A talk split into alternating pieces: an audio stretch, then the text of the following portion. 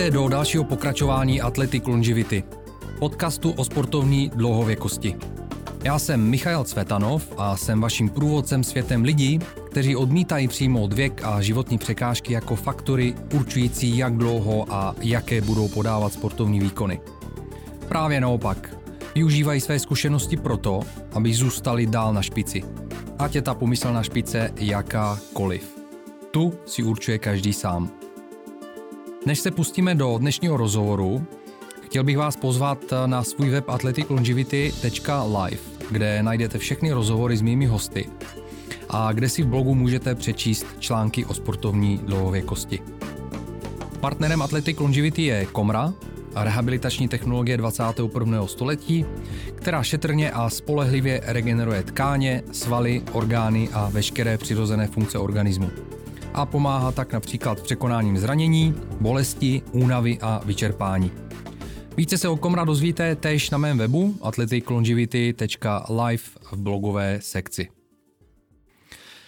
Se svými hosty se snažím hledat pojítka k dosažení lepší sportovní formy a prodloužení aktivního věku i v oblastech, které na první pohled nemusí se sportem přímo souviset.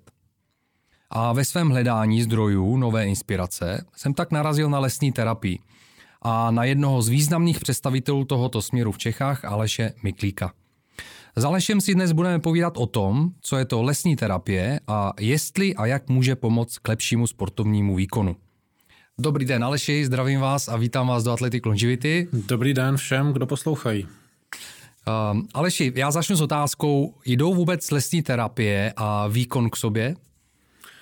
Uh, jdou, uh, ale asi ne v tom smyslu, že by se navzájem úplně podporovali. Mm-hmm. Lesní terapie je v podstatě metoda uh, přirozeného zlepšování zdraví a nějaké životní pohody, právě spíš prostřednictvím odpoutání se od toho požadavku na výkon, který je v naší společnosti, dá se říct, velmi častý.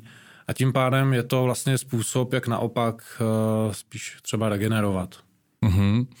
Můžete uh, popsat víc, v čem spočívá lesní terapie?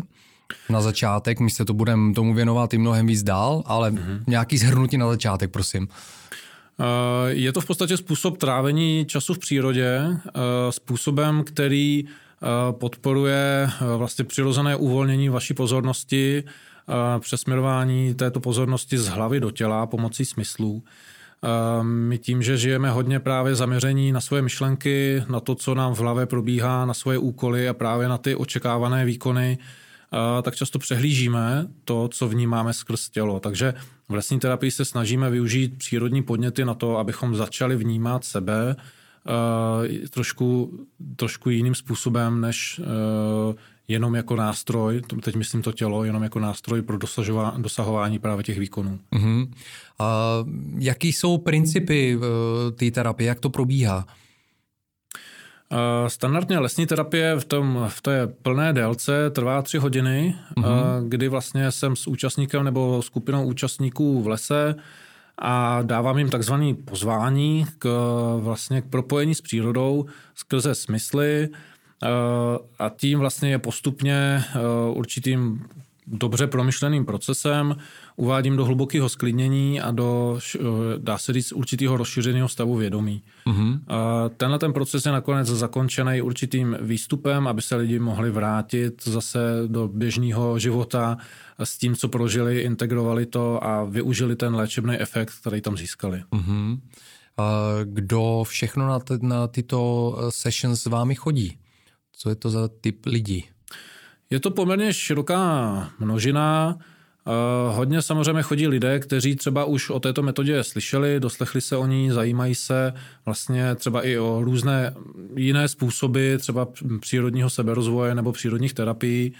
A pak jsou to lidé, kteří třeba mm, provozují nějaké, nějaké praktiky, které s tím souvisí, jako je třeba yoga, různé mindfulness techniky a hledají další způsoby, jak vlastně mm-hmm. uh, trénovat tu svoji přirozenou pozornost.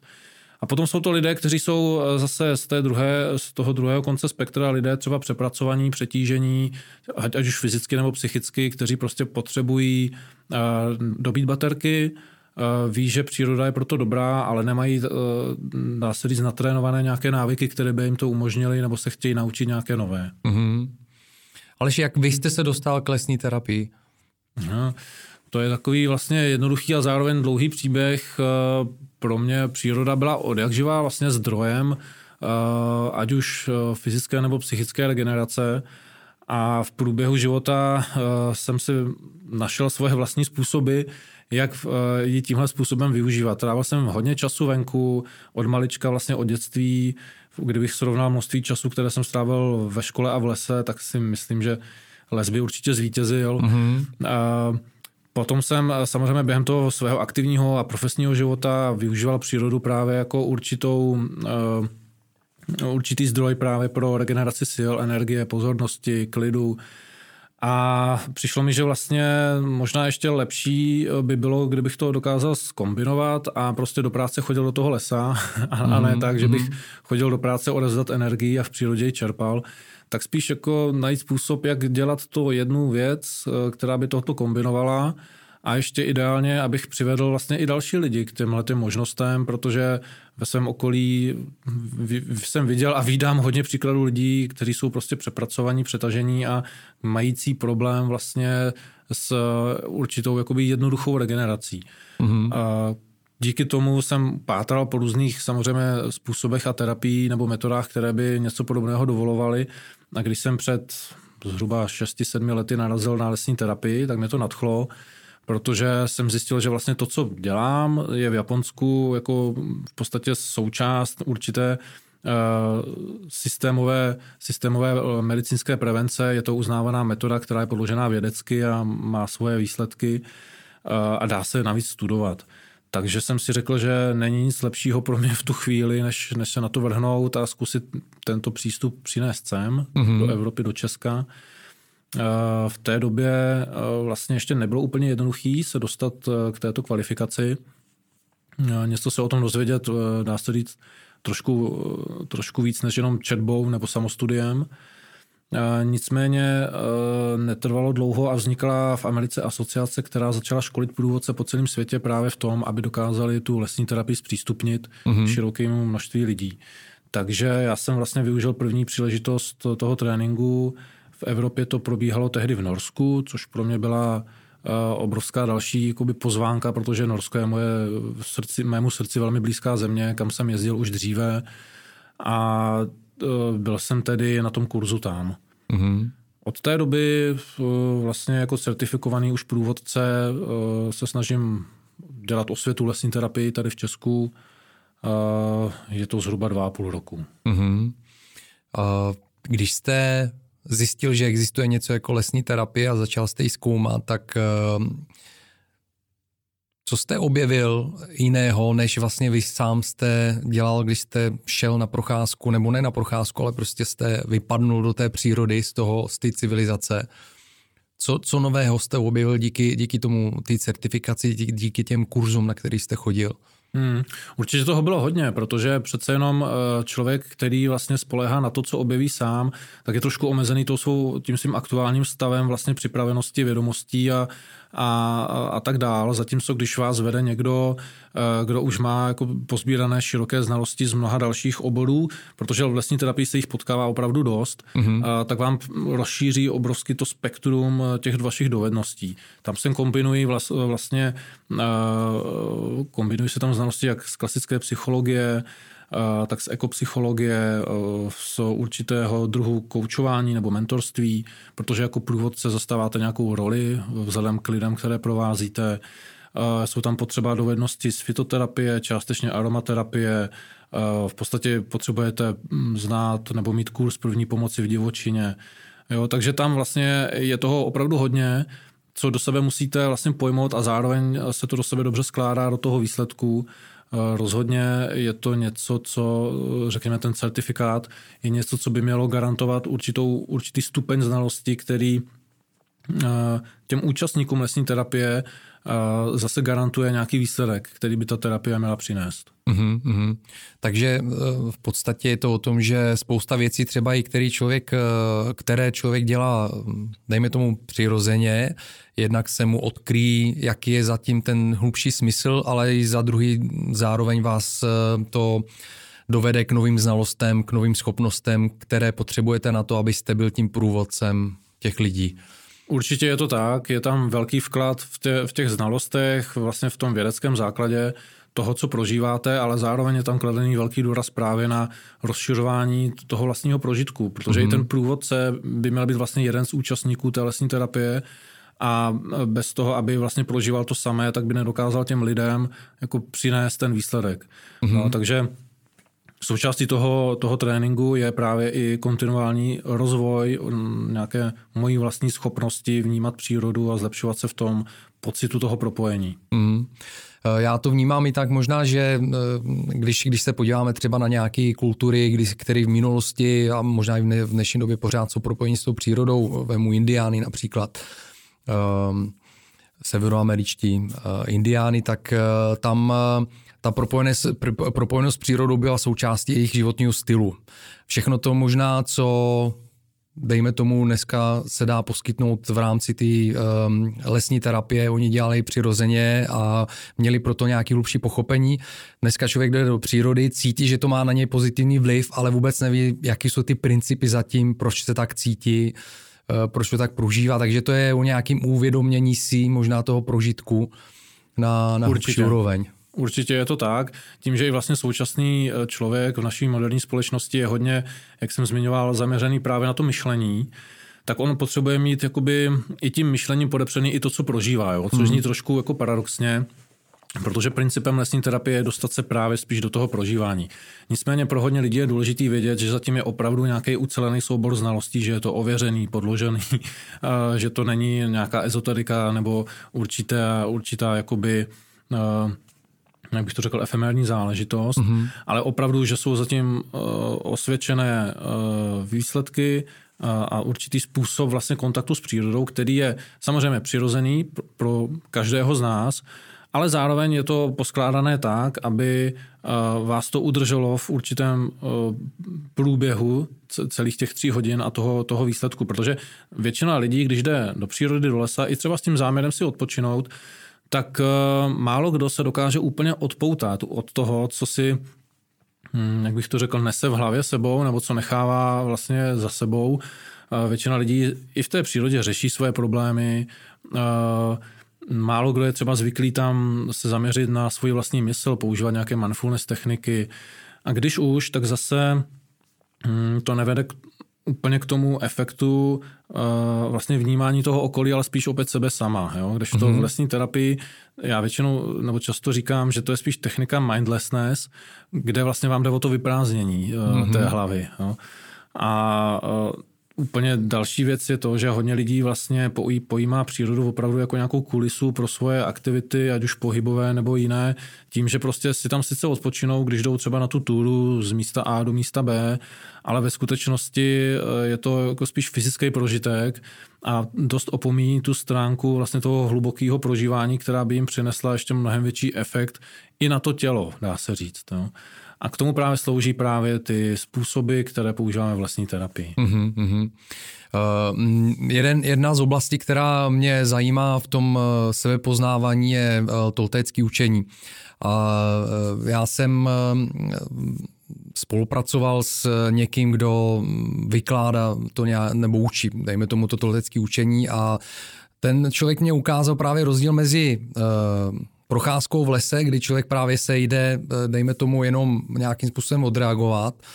A eh, po, zase druhý pohled je jít do toho lesa, aby eh, člověk využil ten les jako, dejme tomu, spolupracujícího partnera k tomu, aby si ujasnil některé věci. Tím, že sleduje uh, symboly, stopy, zpětnou vazbu, která mu ten les dává vlastně na, dejme tomu, tu otázku, kterou si chce jakoby sám pro sebe uh, vyřešit v tomhle tomu uh, okamžiku. A tenhle ten způsob pro mě hodně dobře funguje. Využíváte něco podobného ve vašem přístupu? Uh, jakoby přímo takhle cíleně, že bychom jakoby tam uh, řešili, řešili potíže nebo potřeby těch lidí, ne, protože principem lesní terapie, která vychází právě z japonské metody Shinrin Yoku, což je to, co dělám já, mm-hmm. je to, že vlastně tam nedáváme žádné očekávání ani výsledky, ani cíle. Jo. To, že jakoby lidé se tam dokáží uvolnit, tak většinou vede k tomu, že jsou schopni i reflektovat to, co prožívají, nebo to, jaké mají problémy v úplně jiném náhledu, ale vlastně není cílem té terapie k tomu dospět. Většinou je to spontánní proces. Mm-hmm. A hodně lidí eh, vlastně díky tomu eh, tak nějak vlastně sami zjistí, co zrovna v tu chvíli potřebují řešit a nějakou tu zpětnou vazbu dostanou. Ale já jako průvodce vlastně dopředu vůbec netuším, eh, co to bude a jakým způsobem to proběhne. A pro mě je vždycky fascinující po každé znovu a znovu zjistit, že to pořád funguje a ať už tam přijde člověk jakoby v jakémkoliv rozpoložení nebo nebo náladě, nebo potřebě, nebo jakékoliv životní situaci, tak vlastně ten les je jako nejlepší terapeut na světě, dá se říct. Tomu člověku vždycky dá přesně to, co potřeboval. Jo. A kolikrát jsou to hodně překvapivé věci, na které bych já neměl šanci přijít. Jo. Kolikrát eh, eh, je to něco, co s tím ani jakoby zdánlivě nesouvisí s tím lesním prostředím. Jeden z mých mentorů mi právě popisoval, že eh, kdysi on je teda američan a provází v Los Angeles, že když jsi měl na nějaké lesní terapii paní, která, která tam přišla a vlastně od začátku telefonovala. Prostě rušila i tu skupinu, měl tam asi 12 účastníků a ta paní pořád byla na telefonu a zatímco ostatní se jakoby věnovali lesu, tak ona si sedla a, a vedla, vedla dlouhý telefonní hovor a on se snažil jako jí upozornit, že by možná bylo dobrý se přepnout, začít dělat něco jiného a tu pozornost eh, nasměrovat jako na svoje okolí. Ona teda odmítala a potom se i úplně odpojila od té skupiny a on si říkal, no tak prostě to byl člověk, který jako přišel na špatný místo nebo si zvolila zrovna jako špatný, špatný čas.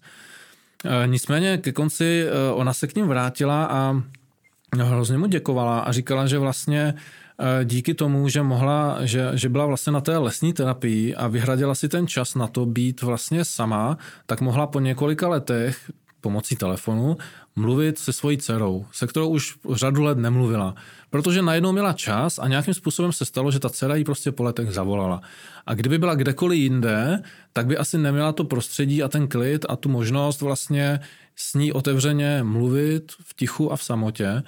A ten můj učitel říkal, no já vlastně, pro mě to byla obrovská lekce, že jsem si uvědomil, že uh, vlastně ta podpora z toho přírodního prostředí může mít podobu, kterou já jako nedokážu jako dopředu, dopředu určit a že to byla vlastně ta nejlepší lesní terapie, kterou ta paní mohla dostat. To je skvělý, skvělý příklad, eh, jak spousta z, věcí, které vidíme v životě a potkáváme, uh, si jsme zvyklí vykládat si jakoby jedným způsobem.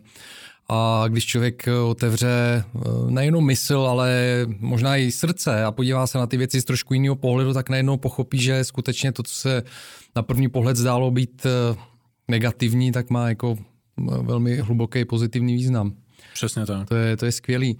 Ale vy jste říkal, zmínil se to, že se lesní terapie může nějakým způsobem ty její účinky prokázat empiricky, čísly a podobně.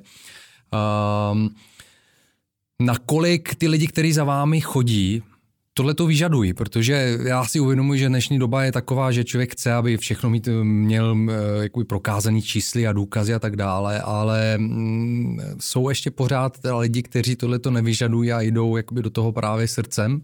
Naštěstí ano. Mm-hmm. Jejich rozhodně většina těch, co ke mně dorazí, vlastně nikdo úplně nepoptává nějaký efekt jako doložený. Většině lidí stačí to, jak se cítí, což je v podstatě pro ně ten nejlepší důkaz toho, eh, jak to funguje. Například v Japonsku tím, že vlastně lesní terapie je součástí vlastně mm, preventivní medicínské péče, a je hrazená eh, částečně z veřejného zdravotního pojištění, tak tam je vlastně vyžadováno právě i tenhle ten eh, určitý jakoby faktický, faktický efekt jako doložit, takže účastníci na začátku dávají třeba vzorek slin, aby se jim změřili eh, stresové hormony a, a na konci a tím třeba právě jakoby se zjistí, že opravdu jako u nich třeba hladina kortizolu klesla. U nás tohle to není zvykem a myslím si, že ani nebude. Nicméně, kdyby o to někdo stál, samozřejmě může si to takto jakoby sám otestovat a mělo by to fungovat stejně dobře jako v Japonsku. Mm-hmm. Vy jste zmínil teď konvenční medicínu, je to výborný, jak jsem si přečetl v nějakých článcích, který jste psal o tom, že v Japonsku je to součástí, dejme tomu, nějakých terapeutických programů. Jakým způsobem, možná vysvětlete hloubějíc, se dá teda lesní terapie kombinovat s konvenční medicínou? S konvenční medicinou určitě dobře jako podpůrná metoda pro mnoho, pro mnoho terapeutických nebo léčebných zásahů. Myslím si, že celá ta šíře vlastně těch prospěšných eh, efektů ještě zdaleka není zmapovaná. Mám hodně kolegů v zahraničí, kteří jsou třeba psychologové, psychoterapeuté, kteří lesní eh, terapii používají v podstatě jako podpůrnou metodu pro léčbu třeba zejména hm, schizofrenie nebo ADHD u dětí. Eh, je to výborná, výborný i preventivní prostředek pro předcházení úzkostí, stavu úzkostí, depresí.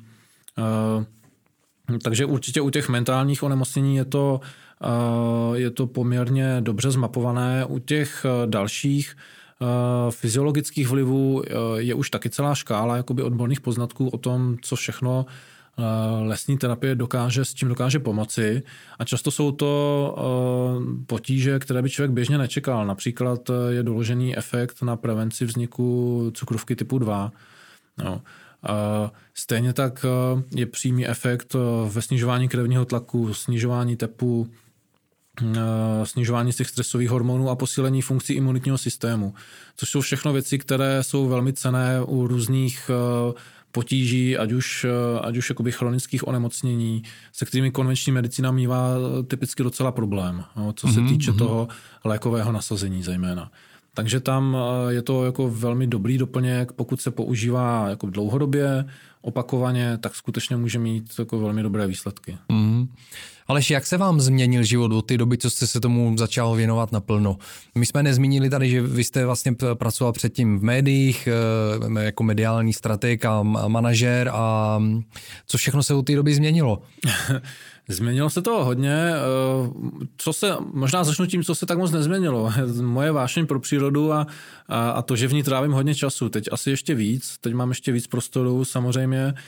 Eh, změnilo se určitě postupně eh, to, jak nahlížím sám na sebe a na, na to, co vlastně přináším světu. Díky lesní terapii můžu jako vracet lidem hodně z toho, co mi les sám jako dal mě osobně a to je pro mě asi to nejcennější a nejúžasnější určitě hodně potíží, které jsem dřív vnímal jako zásadní, teď už jako jim takovou, takový význam nedávám, ale to asi bývá častý ve chvíli, kdy člověk jako opustí nějaké, nějaký jako zajetý model a, a profesní způsob obživy. Určitě bych, kdybych měl tu možnost, udělal ještě udělal znovu, protože mm-hmm. takováto životní transformace je velmi cená. Tomu věřím. Věnujete se nějakým sportům? Já jsem dlouho sportoval uh, dřív, řekněme, v dospívání, mládí, uh, ale spíš tak jako sám, než že bych jako byl nějaký závodák nebo že bych prostě se tomu věnoval trošku na vyšší úrovni. Vlastně pro mě bylo typický, že vlastně od, od dětství nebo během dospívání jsem pocitoval velký nadbytek energie, mm-hmm. zejména po tom, co jsem třeba přestal jíst maso. To pro mě byl jako velký, velký jako skok uh, k energetickým rezervám, se kterým jsem si nevěděl rady, takže jsem je začal přirozeně využívat pro pohyb. Uh, hodně jsem běhal uh, a velmi dlouho jsem běhával. Uh, rád jsem jezdil na kole a plaval, takže v podstatě to byl takový trošku jako triatlon. Aha. ještě třeba na vysoké škole jsem takhle, uh, dá se říct, makal docela dost, třeba kolem 4-5 hodin denně jsem trénoval. Jo. Uh, velmi mě to bavilo a bylo to zase pořád jakoby pohyb venku. Uh, nějakou dobu mi trvalo, než jsem tu energii začal využívat zase nějakým trošku tvůrčím způsobem a potom už mě ten sport tolik netáhl. Takže teď v současné době jako občas si jdu zaběhat jako do lesa, zaklusat, to je určitě pořád příjemný mm-hmm. a příjemný i způsob relaxu. Dělám ze sportu, pokud se to tak dá říct, tak provozuju tajti, což je jako metoda zase určitý, jako dá se říct, až pohybový meditace. Mm-hmm. A pro mě je to teď jako způsob pohybu, který mi dává velký smysl, protože mi pomáhá znovu ukotvit v přítomnosti, vnímat sám sebe trošku jinak na mnohem hlubší úrovni a zjišťuju, že to člověka velmi propojuje právě opět s tou přírodou. Takže pro mě je to skvělý doplněk k té lesní terapii. Skvělý. Vy jste zmínil, eh, že jste na své cestě měl i průvodce a mentory, který, se kterými jste spolupracoval nebo jste u nich čerpal. Eh, můžete trošku odkrýt posluchačům, eh, kdo to jsou, kte, kteří jsou ty průvodci a mentory, se kterými jste měl možnost pracovat, co vás naučili, co jste si od té spolupráce s nimi odnesl? Tak z těch, který, se kterými jsem pracoval osobně, uh, bych určitě zmínil třeba Gregora Stanmajorera, který je Rakušan, uh, který je i tady v Česku poměrně aktivní a dá se říct, že je to takový uh, coach nebo mentor určitýho vědomího způsobu života. Zaměřuje se hodně na muže, ale pracuje i s páry. A já jsem byl vlastně v rámci jeho tréninku asi rok a půl pod jeho vedením,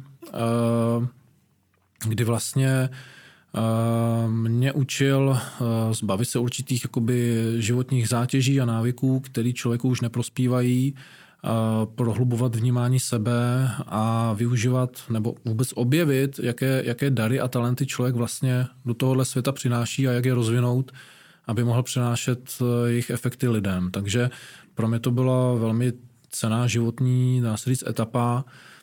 Obnášela samozřejmě spoustu úskalí při té objevování sama sebe, to je vždycky trošku výzva, ale rád na to vzpomínám, na některé úkoly, které mi třeba dával za začátku, kdy vlastně, kdy člověk musel cíleně pracovat se svými slabšími stránkami, nebo jak bych to řekl, spíš dá se říct třeba stíny nebo některými nedoléčenými míst, části své osobnosti, já jsem třeba býval docela, docela stydlivý, takže jednu dobu mi dával úkol, že uh, mám, mám, já jsem jezdíval do práce metrem a měl jsem za úkol, eh, jestli znáte tu situaci, když třeba jdete proti někomu v tom davu a teď jde někdo přímo proti vám a vy v tu chvíli nevíte, jestli máte uhnout vy nebo ten druhý člověk. Je to taková zvláštní, takový zvláštní napětí, který vlastně lidé dobře znají, nebo většina lidí to dokáže zachytit.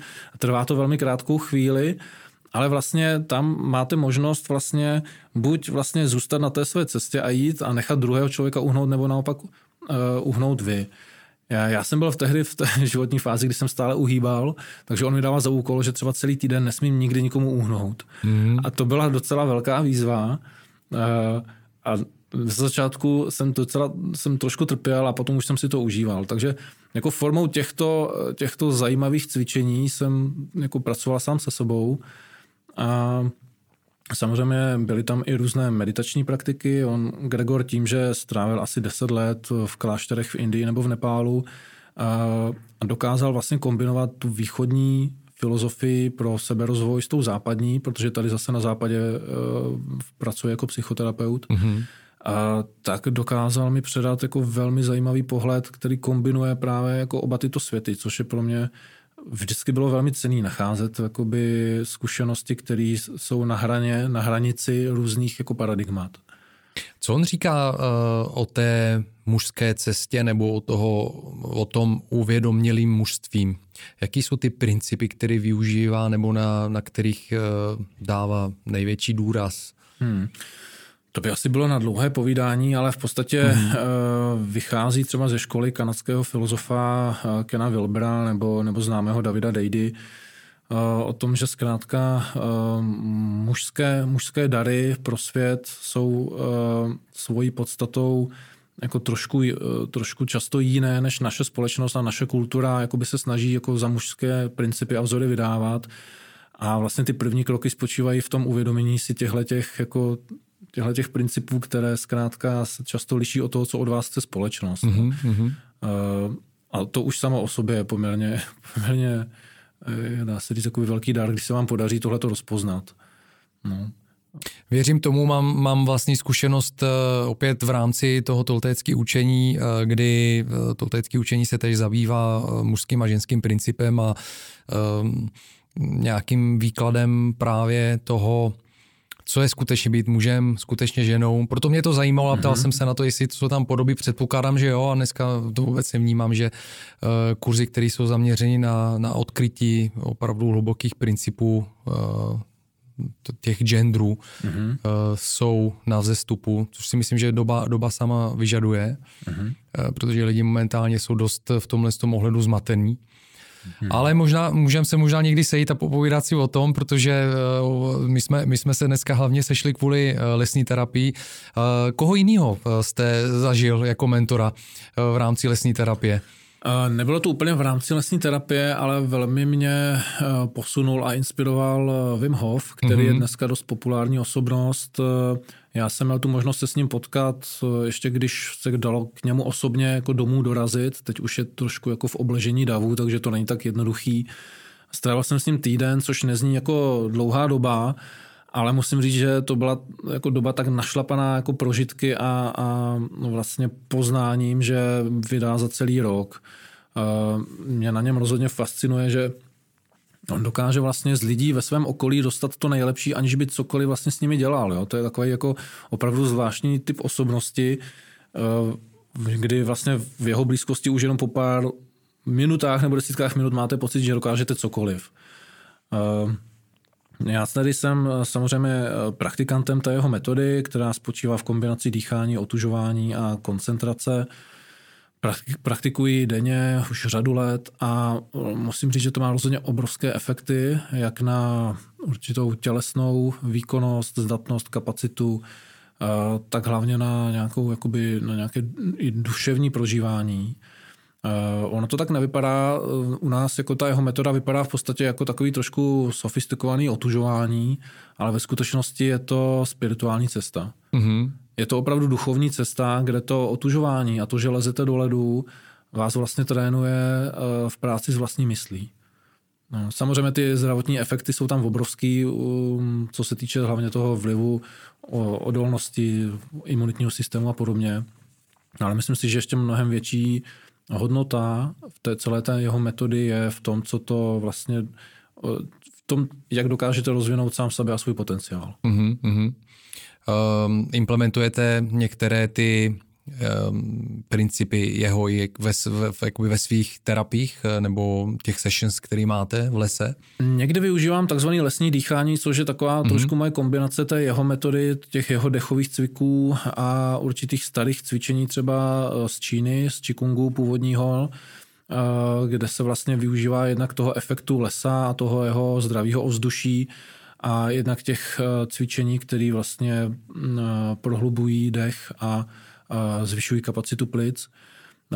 Docela oblíbený u účastníků mých, mých terapií je takzvaný dýchání bojovníků kung fu. Mm-hmm. Úplný kořeny lesní terapie totiž sahají až do staré Číny, protože vlastně v tom původním umění Qigong byly přítomný vlastně dechový a pohybový cvičení v přírodě, protože příroda je jedním ze zdrojů ener- životní energie čchy, a, takže tam se dá vlastně čerpat. A v tom dnešním čikungu, hlavně jak je v Evropě známý, tak už tyhle ty prvky tak nejsou. Většinou se cvičí třeba i uvnitř, i když se doporučuje cvičit venku, ale neříká se proč tolik.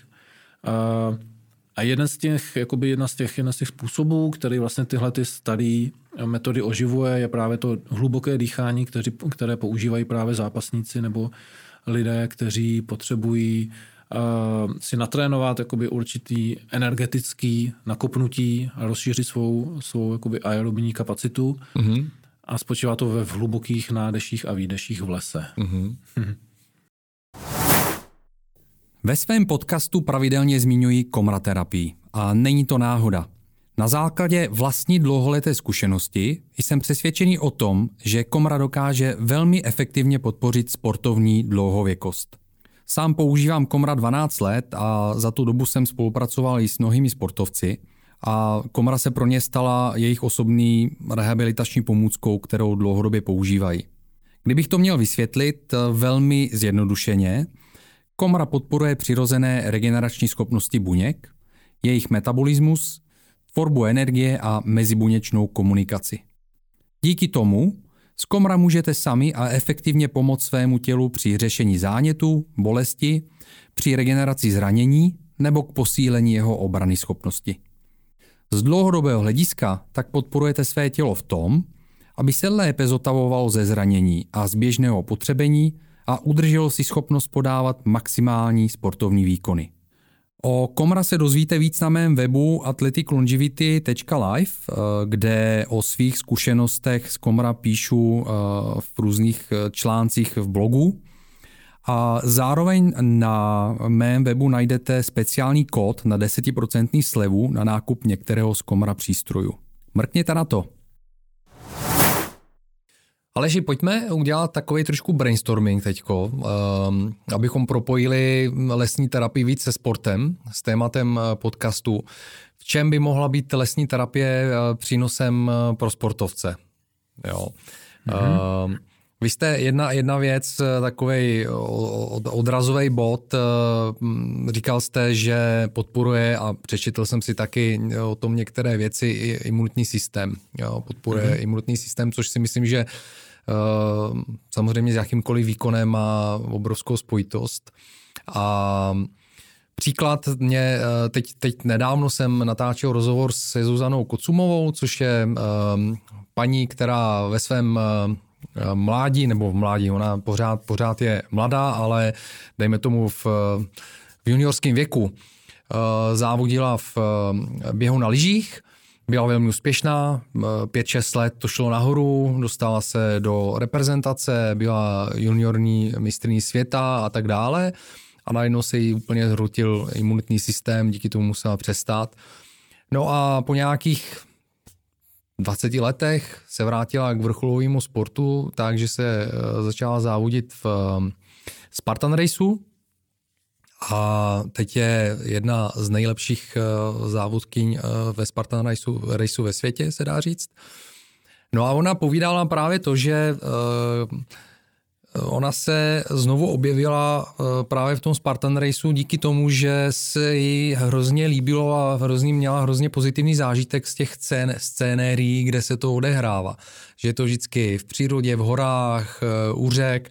Samozřejmě jako to běhání na lyžích je taky někde eh, v přírodě, jo, ale většinou, většinou jsou to nějaké dráhy, je to víc kultivovaný, civilizovaný. Tady opravdu jste někde v hmm. přírodě, skáčete přes různé překážky, které možná jsou uměly jako vytvořený, ale je to víc přírodní. Tak tam vidím třeba právě jako úplně, úplně unikátní nebo jako, jako velmi jasný příklad toho, mm-hmm. jak ta uh, příroda, ten zážitek v té přírodě dokáže toho člověka mm-hmm. ovlivnit a dostat do zpět do jeho formy sportovní. Mm-hmm. Jo, Jak to, je, to vnímáte? To je krásný, jo, to je krásný a vlastně to vypovídá o tom, že, že ta paní je jakoby opravdu velmi jakoby schopná vlastně otevřít to svoje vnímání, protože při tom sportovním výkonu se většinou člověk trošku jakoby uzavírá tomu prostředí, mm-hmm. jo, že většinou se zaměřuje sám na sebe a na to vlastně, jaký ten výkon podá. A pokud je u toho schopný vnímat to okolí přírodní, tak to samozřejmě může být velký plus, přesně jak to říkáte, jo, protože tím, že vlastně vnímáte, že jste podporován, dá se říct, jo, tím okolím, že vlastně vidíte, že spějete, spějete k něčemu, co vlastně ta příroda sama třeba zamýšlela, že vytváří jo, i okolo sebe. Ty, ty velký výkony nakonec ona podává taky. A, a když vidíte tenhle ten odraz sebe sama, jako určitý psychologický zrcadlo v té krajině kolem sebe, tak vás to může obrovsky nakopnout. Jo? Mm-hmm. A je, tohle je jedna ze schopností, které si myslím, že třeba vrcholoví sportovci jako někteří jako mají, i když třeba k tomu nebyli vedení, nebo to mají přirozeně a velmi jim to může pomáhat. Jo? Jinak, co se týče lesní terapie, jako takové, jak ji provozuji já, nebo jak, se, jak vychází právě z té japonské metody, tam jakoby není to úplně zamýšlený na to, že by to třeba mělo sloužit jako pomůcka sportu, nicméně rozhodně uh, mě napadají nejméně dvě oblasti, kde by to mohlo mít jako velký, velký plus. Jedno je to zdraví, který zmiňujete, protože zkrátka posílení zdraví, upevnění uh, a, a některých těch uh, i fyziologických částí, kardiovaskulární nervový systém, který vlastně pomáhá sportovcům, by mohla být jako velmi dobrá podpora. A druhá je velká stránka regenerace, protože mm-hmm. bez dobré regenerace nejsou dobré výkony. To asi víme všichni. A vlastně regenerace, která je opravdu efektivní, která vlastně využívá e, jakoby evolucí e, zakódované schopnosti člověka vlastně aktivovat ty samoopravné mechanismy, posilovací mechanismy. Víme, že při odpočinku vlastně je ta fáze, kdy třeba rostou svaly a tak dál tak to si myslím, že by mohlo být velmi chytrý právě jako doplnění toho tréninku. Mm-hmm. Často mnohem lepší než některé procedury, které mm, můžou působit efekt, efektně, ale tu efektivitu už nemusí mít tak velkou. Jo. Um, napadá mě, že jakoby stálo by za to asi vyskoumat trošku, a nenašel jsem zatím takovou studii, právě vlivu lesní, lesní terapie na nějakou skupinu sportovců, ale kdyby se nějací zájemci našli, tak bych určitě byl, byl mm. ochotný něco takového s nima vyzkoušet. Já si myslím, že rozhodně tohle je uh, dobrý směr, protože v dnešní době obecně koučování, mentální coaching a, a vůbec uh, práce se sportovci v oblastech, které předtím byly zanedbávány a vůbec nebyly považovány za důležité pro ten výkon, protože všechno bylo o tom, že mm, prostě máš mm, slabý výkon, no tak trénuj víc a tím to haslo a maximálně tam byla nějaká sauna, dejme tomu, tak v dnešní době je to na vzestupu a rozhodně si myslím, že eh, já jsem tady měl spousta sportovců, kteří samozřejmě říkají, Uh, jo, já relaxuju v přírodě, uh, jdu si zaběhat, uh, jdu se projít, ale vy zase povídáte nebo představujete úplně jiný level toho, kdy je to právě už vědomí, vědomá terapie. Mm-hmm. Takže si myslím, že by to mohlo mít opravdu velký, velký význam a mm-hmm. rozhodně bych eh, rád taky viděl něco podobného, jako ve smyslu vyzkoušel a podíval se na ty výsledky. Takže mm-hmm. dobrý, dobrý, dobrý směr rozhodně a možná můžeme něco promyslet v tomhle směru, nabídnout. Potom další, další věc, která mimochodem mě eh, napadla, je, eh, vy jste mluvil i, nebo jsem si někde přečetl o tom ohledání rovnováhy. Mm-hmm. A eh, já třeba u té Zuzany konkrétně taky vidím to, že ona svým způsobem eh, v těch, na tom začátku, eh, když jí bylo těch 19-20 let, tak vyšla z nějaký, z nějaký rovnováhy, protože byla tlačena jako k co nejvyšším výkonům, Ehm, a, a bylo to všechno, nebylo to vůbec o tom prožitku, ale bylo to o tom, o tom dosahovat co nejlepších uh, výsledků.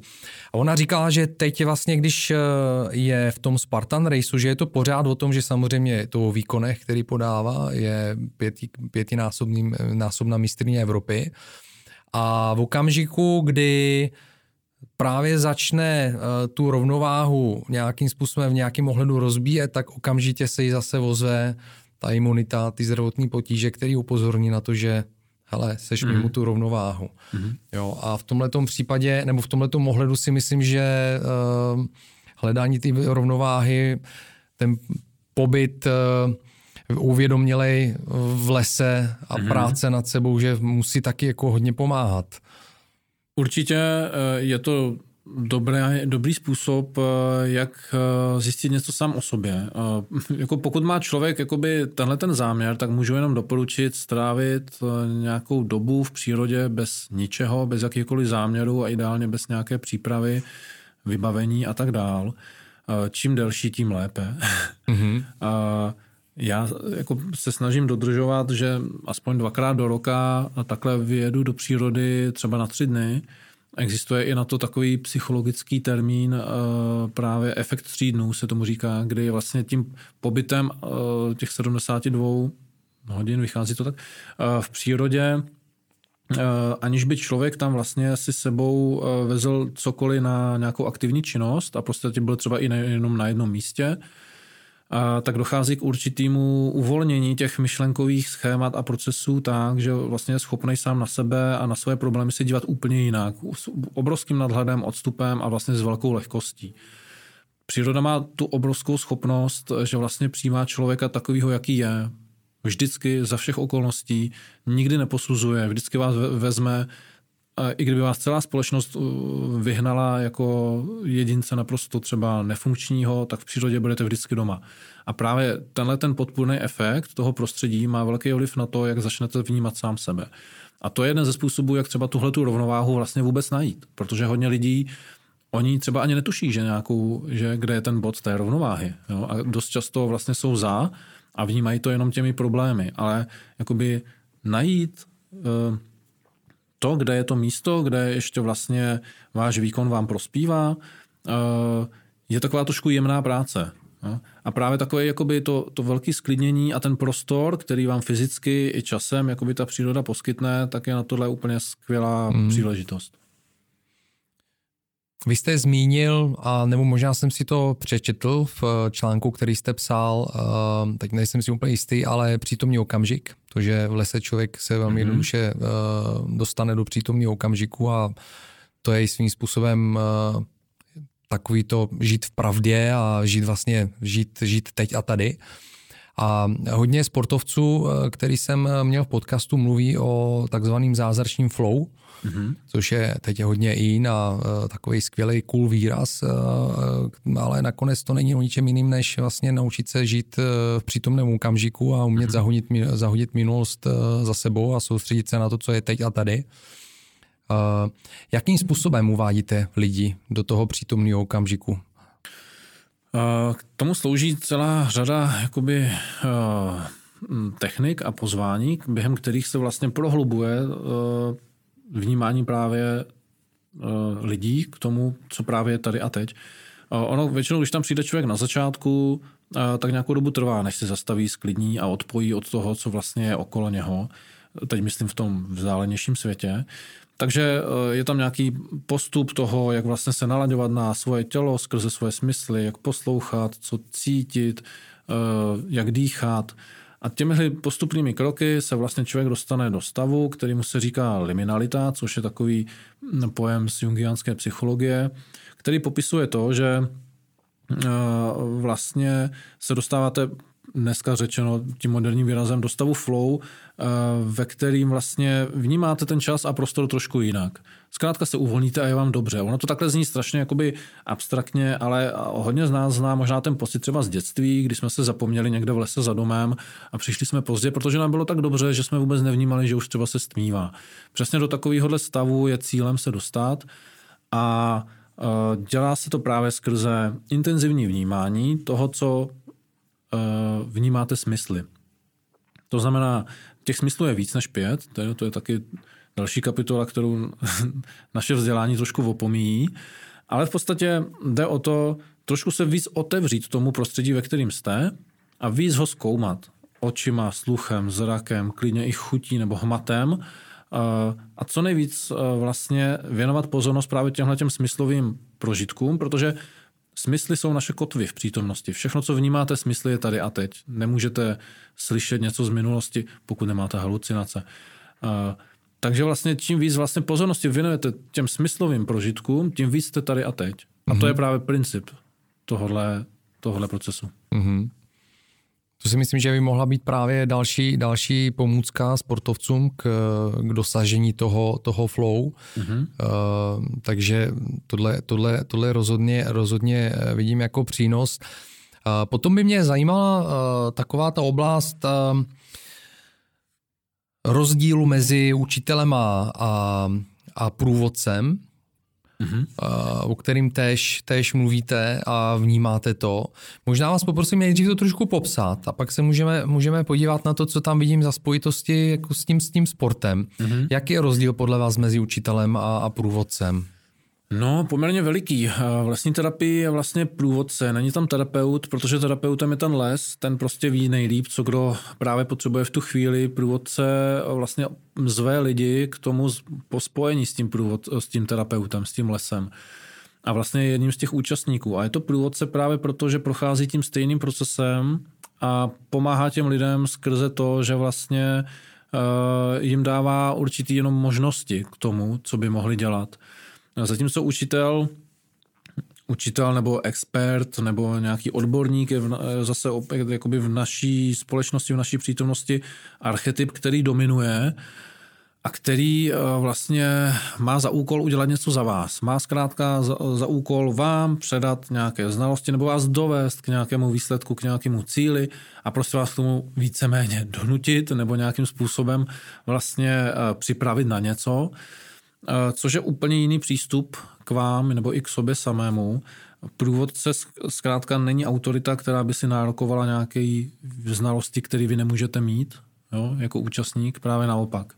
Uh, jdeme, stejným, jdeme stejnou cestou a učíme se navzájem a pomáháme si tím navzájem. Je to vlastně mnohem vyváženější role uh, a obecně si myslím, že by velmi prospělo naší společnosti, kdyby tuhle tu roli dokázala integrovat do mnoha víc částí, ať už je to učitelství, výchova, eh, medicína, lékařství jo, a podobně, kde by prostě lidé tím, že by zkrátka získali zpátky ty kompetence od těch takzvaných autorit, by zkrátka dostali mnohem větší možnosti se někam posunout. Uh, vy, jste, vy jste v tom uh, okruhu, těch okruhu, okruhu různých oblastí ne, nezmínil uh, sport, ale tam mm-hmm. si myslím, že ta souvislost je, je taky velmi zjevná. Mm-hmm. Uh, zvlášť v tom, že já se snažím na základě toho, co jste říkal, najít ten rozdíl mezi, dejme tomu, trenérem a koučem, mm-hmm. nebo nějakým sportovním guidem a kde, kde uh, vlastně končí ta role právě toho trenéra, toho učitele a kde začíná toho kouče. Mm-hmm. Protože umím si představit, že eh, když jdete do nějaké sportovní disciplíny, konkrétní už, dejme tomu, tak tam má nějaký základy, který se člověk musí naučit. Asi mm-hmm. tak, uh, asi ten učitel tam má svoji roli, mm-hmm. protože vám ukáže ty základy, ukáže vám tu cestu. No a pak ale přijde okamžik, kdy, kdy uh, vy si tohleto osvojíte, začnete do toho uh, nějakým způsobem projektovat vlastní já, vlastní schopnosti, vlastní talenty mm-hmm. a pak se ta role mění právě jakoby do toho, do toho guideu, do toho průvodce. Mm-hmm. No a mě zase, zase z těch zkušeností, co mám z podcastu, eh, to připomíná eh, příklad eh, Šárky Strachový, která do určitého věku spolupracovala se svým tátou, který dovedl vlastně k těm velkým úspěchům, který měla, ale pak najednou se to začalo lámat a, a ona to vysvětluje tím, lámat ve smyslu, že taky měla zdravotní problémy, nakonec se musela s tátou rozejít. A ona taky to vysvětlovala tak, že hledala sama sebe v tom procesu a že mm-hmm. najednou cítila právě, že sama sebe ztratila mm-hmm. tím, že prostě byla pod tou pevnou rukou toho trenera, toho mm-hmm. svého mhm. otce v, tí, v tom uh, procesu. A myslím si, že spousta sportovců na tohle to taky doplatí, jo? že se dostanou, nedostanou nakonec mm. k té volnosti, aby projevili svoje vlastní já. Mm-hmm. Určitě, jako určitě to takhle může souviset, eh, tak jak to popisujete, tak to dává smysl. Já tady nemám úplně tak velkou zkušenost eh, jakoby od sportovců v, eh, v těchto situacích, ale rozumím tomu a myslím si, že obecně jako k tomu, aby člověk vlastně mohl vůbec objevit jakoby svoje vlohy nebo nějaký svůj dar nebo talenty, který má, tak zkrátka potřebuje eh, vyzkoušet hodně, jako by to širší pole možností, než třeba jenom se zaměřit na to jedno. Zkrátka, jo. To je celkem nevyhnutelný a uh, obecně jako čím víc času na to člověk má, tím líp. Jo. My bohužel hmm. jako jedeme v určité zajité struktuře uh, jakoby nějakých jako kvalifikací, které člověk musí jako v nějakém časovém horizontu dosáhnout, aby byl nějak považovaný za třeba úspěšného a tak dále. Ano. Ale zkrátka třeba někdo potřebuje víc času na to, aby to zjistil. No tak uh, prostě by bylo dobrý, kdyby, kdyby se tohle podařilo nějak přetavit hmm. v nějakou realitu. Jak si myslíte, že by mohla fungovat eh, společnost, kdyby eh, lidi a vůbec společnost nebyla zaměřena na to, že musíme dosahovat nových a nových cílů, eh, musíme, musíme neustále podávat lepší a lepší výkon. Jak by společnost mohla fungovat? to zní krásně, ale netroufám si všechny důsledky odhadovat, ale dovedu si představit, že by byl mnohem větší klid a pohoda pro všechny. Mm-hmm. rozhodně ten tlak, který jako sami na sebe klademe, jako má určitě svoje nepřehlednutelné důsledky na, na, na nějaké naše vlastně životní štěstí, jo? což nakonec to štěstí je právě ten jediný asi smysluplný cíl, který má smysl jako sledovat, jo? Mm-hmm. pokud už nějaký vůbec. Jo? A možná, že tohle je ten to, že vlastně je to ten jediný cíl, který naopak nesledujeme, tak je možná ta největší chyba. Jak by to mohlo fungovat ve sportu? Já tak přemýšlím, kdyby, kdyby sportovci nebyli zam, eh, jakoby zacílení nebo mm, jo, zaměření na ten, na ten výkon, na to být první, nejlepší mezi ostatními. O čem by to pak mohl, mohl ten sport být?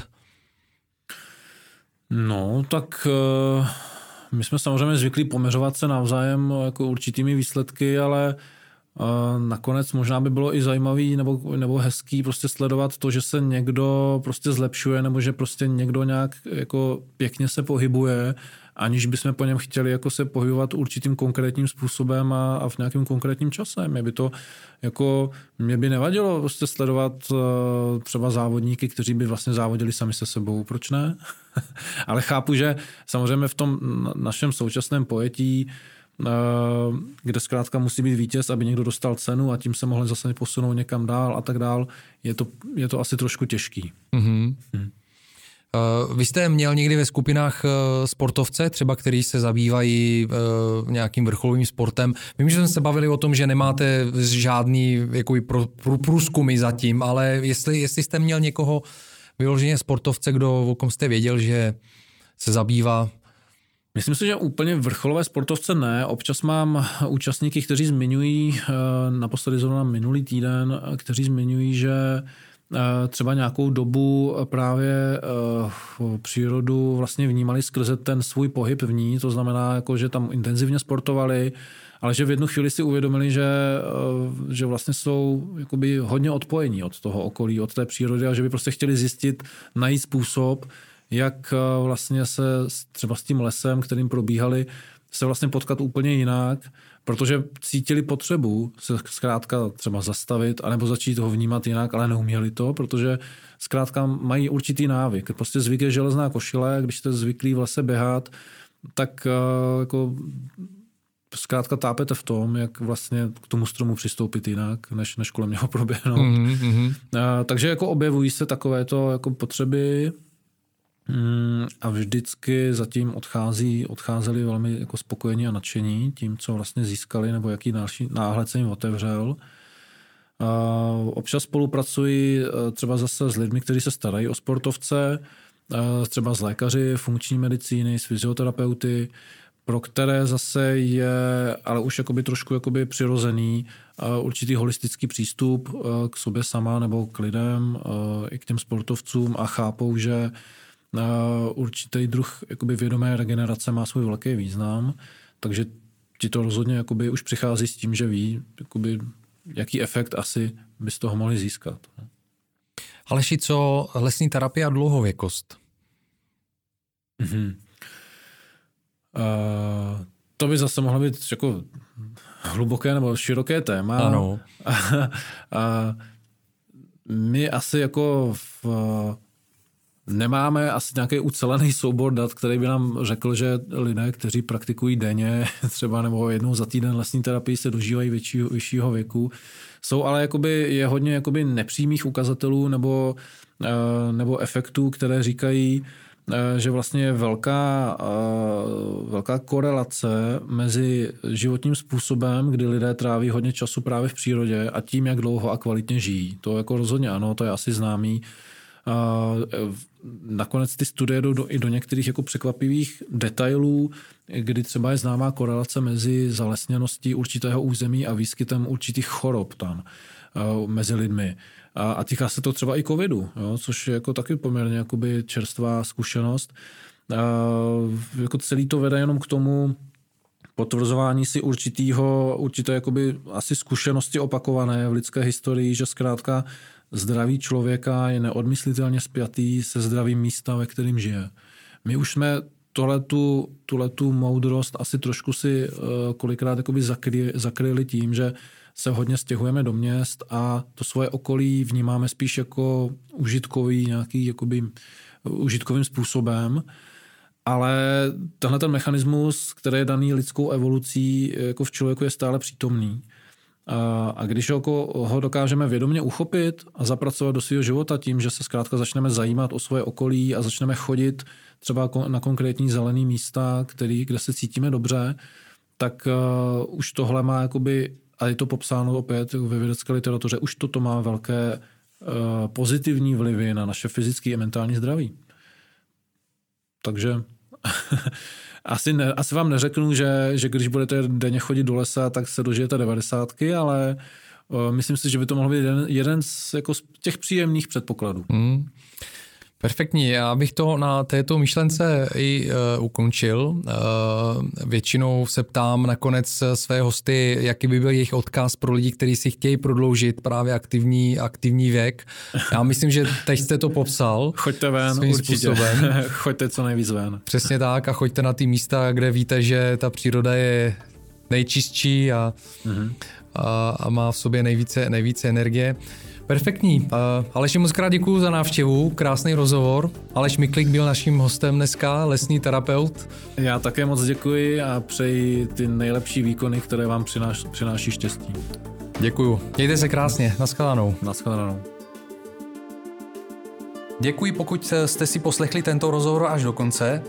Mrkněte na web athleticlongevity.live, kde najdete další zajímavé rozhovory o sportovní dlouhověkosti, nebo si podcast vyhledejte na Spotify, Apple Podcast nebo Google Podcast a určitě se přihlaste k odběru.